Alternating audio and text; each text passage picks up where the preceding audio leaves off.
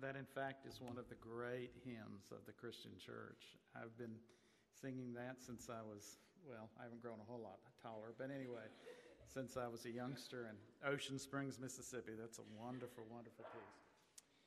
Um, you have a Bible and find Psalm 131, pages 4 or page 464. Psalm 131, page 464.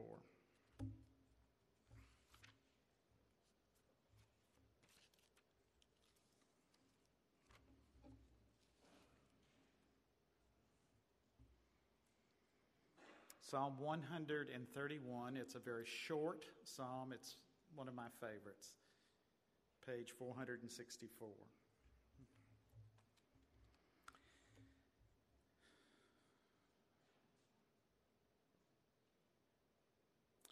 My heart is not proud, O Lord. My eyes are not haughty. I do not concern myself with great matters or things too wonderful for me. But I have stilled and quieted my soul like a weaned child with its mother. Like a weaned child is my soul within me. O Israel, put your hope in the Lord both now and forevermore. Let's pray together. We do thank you, loving God, for this place, a place to gather, to eat, to be warm, to laugh, to sing, to pray. We are so fortunate. You love us. You've given yourself to us over and over again, and we are indeed grateful. Thank you, loving Jesus. Amen. I chose this psalm in part because it relates to some degree about the two topics that we are dealing with tonight about faith and prayer. I won't belong the exegesis, if you will, of the text, but it describes God in a way that's not always understood in, in Scripture, and that is more of a, of a mother and describes us as children, weaned children, but children instead. And it suggests that there are things that are beyond us, and that's just the way it is, but that we are nurtured by, cared for, and we discover peace and stillness and centeredness and peace as we are held in the arms of God. It's a very short psalm, but it's quite beautiful and I think meaningful. Now, we've looked the last few weeks at some different topics. Uh, we talked initially about the meaning of life. We've talked about why did Jesus die. Tonight, we are, if you'll take your little book, um, let's look quickly at kind of an overview of what we're doing in these two chapters. The one chapter which is beginning on page 24, page 24, raises the question how can we have faith? And we will walk through some of that in just a moment. Whereas the next chapter deals with prayer and asks the question why and how do I pray? Now, because we're in an alpha course and because we are thinking about this in relation to how does this apply to our lives individually, it is natural that the questions are addressed to us. How do I pray? What does this mean for me? Religiosity, and particularly the Christian faith, is in fact personal, but it's not private. And I want to suggest, as we look at these two chapters, I want to broaden the context beyond just the me or the I. And that is to emphasize an answer to these two questions might be this. The first question is, how can we have faith? And as I've tried to list here on the board, not seeing it very well, God has faith in us. In other words, it's natural for individuals, and you have to do it in your life, and that is to understand what faith means and what does it mean to me personally or to us. But I want to suggest in part tonight the more important thing is that God has faith in us. That the Creator made us and loves us and cares for us, and because that happens, then we can respond to that pre existing love and grace, forgiveness. And the second question then about how does one pray and why does one pray? And that's a pretty important question. It's interesting. Just today, I got my AARP magazine. I, you don't get that yet, Gary, right? No. Okay. Um, and it has a whole section. It has like three pages on prayer, interestingly enough. Some that's quite interesting, some that's a little off the wall, but whatever. How does one learn to pray? Why does one pray? But I want to turn it again around a little bit, and I want to suggest God helps us pray. And that, in the end, is the more important thing. The emphasis in the two chapters, the emphasis in Alpha, is yes on us personally and us communally. But the key is God, God in Jesus Christ, the Holy Spirit, that reaches out to us and we respond. But the initiation, the start, the beginning is all in terms of God. And so, as we learn through Alpha and as we learn as members of Christ in this building, um, God is good, and we have to constantly remind ourselves it's really not about us. You know, the selfie, the pictures that we take, it's really not about us.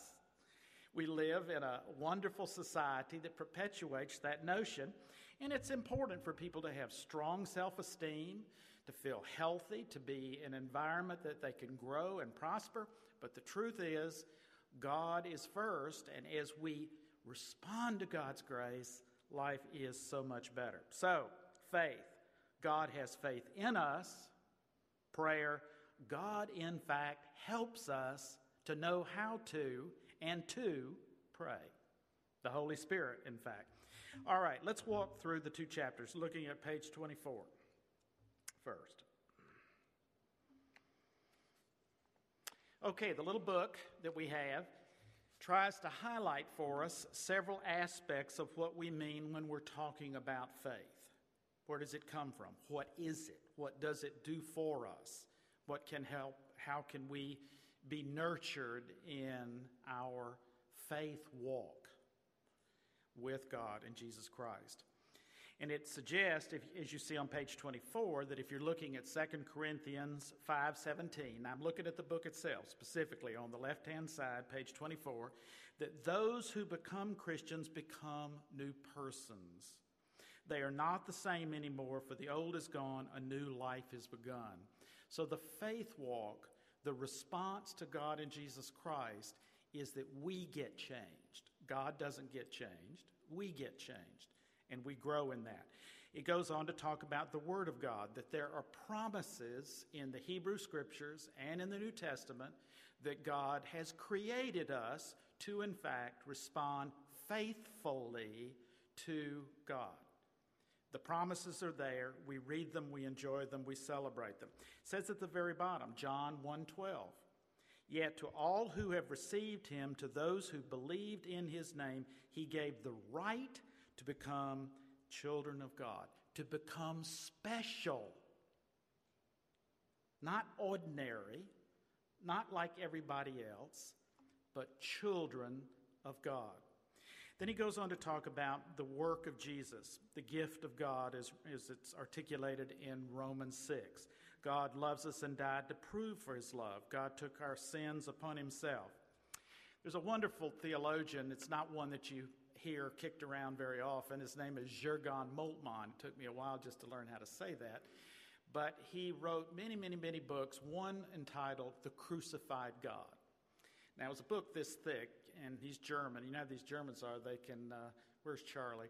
You know, Charlie's here, you know, can write a book this long, you know. But anyway, the book was to simply describe Jesus as we know him, is that God chose to be crucified for the sake of the world. That's what we celebrate as Christians.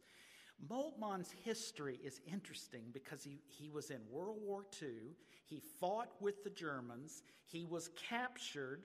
He was put in a concentration camp. He eventually was freed. He was not a Christian. He read scripture while he was in prison. He came out of prison, became a clergy person, went on to be a theologian, and wrote many books, many of which, at least uh, those of us who like to trudge through that, have enjoyed. It's so interesting. He learned himself about, personally, this crucified God. Then it talks about the witness of the Spirit. He transforms us from within, and particularly in relationships. And I have found, and I'm sure you could give testimony to this too, that there have been key people in our lives siblings, parents, uh, children, uncles, aunts, neighbors, friends, who, because of their relationship, because they sought us out, because they cared for us, because they modeled for us what it was like to be a faithful person, to love God, because of those relationships, it made us stronger people. It made us want to be like them. Let's look at Hebrews uh, chapter 11 and chapter 12. And again, you can find it on pages 894 and 895.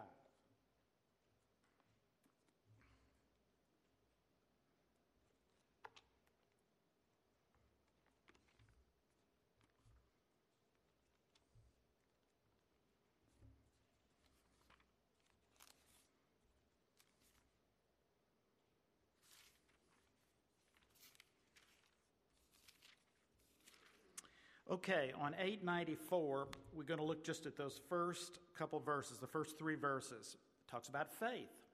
Okay. Now, faith is being sure of what we hope for and certain of what we do not see. This is what the ancients were commanded for, commended for. By faith, we understand that the universe was formed at God's command so that what is seen was not made out of what was visible. Then, if you jump over to chapter 12, right, right there, the very next page, and look at the first three verses. Chapter 12. Therefore, since we are surrounded by such a great cloud of witnesses, let us throw off everything that hinders and the sin that so easily entangles, and let us run with perseverance the race marked out for us. Let us fix our eyes on Jesus, the author and perfecter of our faith, who for the joy set, who for the joy set before him endured the cross, scorning its shame, and sat down at the right hand of the throne of God. So faith is a sense of trust, something hoped for, and we see it so often in that cloud of witnesses. Those people who came before us who have been faithful. One of the expressions I remember hearing years and years and years ago, working with a couple uh, clergy persons from the black church, they, they would constantly use the phrase, I'm standing on the shoulders of someone else. In other words, I'm only here because of the folks that held me up. And I think if there's any way to understand faith, it's when we see it in others around us and we're for others in that way ourselves. That communicates to be what we mean by faithfulness more than any other thing. On the last page, uh, the conclusion is, at least of this section, looks like I need to move along here, Gary, is um, make a decision to take a step of faith by inviting Jesus in. I remember one of the most difficult times I've had in my life with one of my children. He went off to college and he made all A's in social life. He learned the fine art of dropping courses. This kid could drop a course at the last second like nobody else. Some of the less funny times were he just liked to party. And we really struggled. And we really struggled. And we did everything we could. And I remember very vividly, to be very candid with you, one particular day when I got him out of bed and I told him I'd had enough. I could not do anymore. And it was time for him to get the hell out of our house. It was an absolutely awful day. Now, I'm glad to say, now at 34, he's doing quite well. We're beyond that. But I remember another story a father who had two sons. One who was the good boy, who did it right, and the other son that just wanted to bail. And he asked his father for his stuff, and he took his stuff, and he took off. And eventually the son came to realize that he had had it pretty good and decided to come back home. The interesting thing about the father is he kept looking out the window. He kept going to the door. Every night before he went to bed, my guess is he prayed for that son. Every morning he got up, he looked. Will he come back? And when he did come back, the father was halfway down the road before the son could even say a word. That's what it's all about. God takes the initiative, and it's only in that moment, and it only takes a moment where we just turn. God's there. Quickly, let's look at the last section on prayer. In Romans, and I'm not going to have you turn to it because of time, but in Romans chapter 8, 26 and 27, it tells us that the Holy Spirit can help us, will help us on how to pray. I mean, that's the beauty of it, is that we want to know God, we want to do the right thing, and God provides the means of doing the very thing that God likes. God wants to be in relationship with us. God wants us to communicate with Himself, and the Holy Spirit is provided to teach us the words to say, the things to do, the openness. It's hard to beat that. He goes on in the chapter to talk about Christian prayer, and of course, the model that Jesus gave us of the Lord's Supper is a critical one. Why we pray, and then does God answer prayers? And let me just hit this very quickly because this is really tough. We pray for a lot of different reasons. I have found in my life, this may not connect with you at all, but I have what I call theology of up against the wall. And that is because I have always fair, fairly confident about things I do, I usually try to work it out myself. And it's when I finally run out of answers, I can't do it anymore. I'm exhausted. That's what I call theology up against the wall. That's when my prayer life gets a whole lot better. And I have often wondered, and people have complained, well, God doesn't want you to pray when you're up against the wall. I think God welcomes our prayer all the time, and especially those times. God can take it. God doesn't get God's feelings hurt because we don't pray more in the good times versus the bad times. And then, in terms of does prayer get answered? Sometimes, sometimes if we have to wait, sometimes we don't understand. And I think this is one of the most difficult, I saw it in my own children, is that we really are kind of taught that if we're good, we'll be rewarded. If we say the right things, if we act the right way, God will ultimately give us what we want. It doesn't always work that way.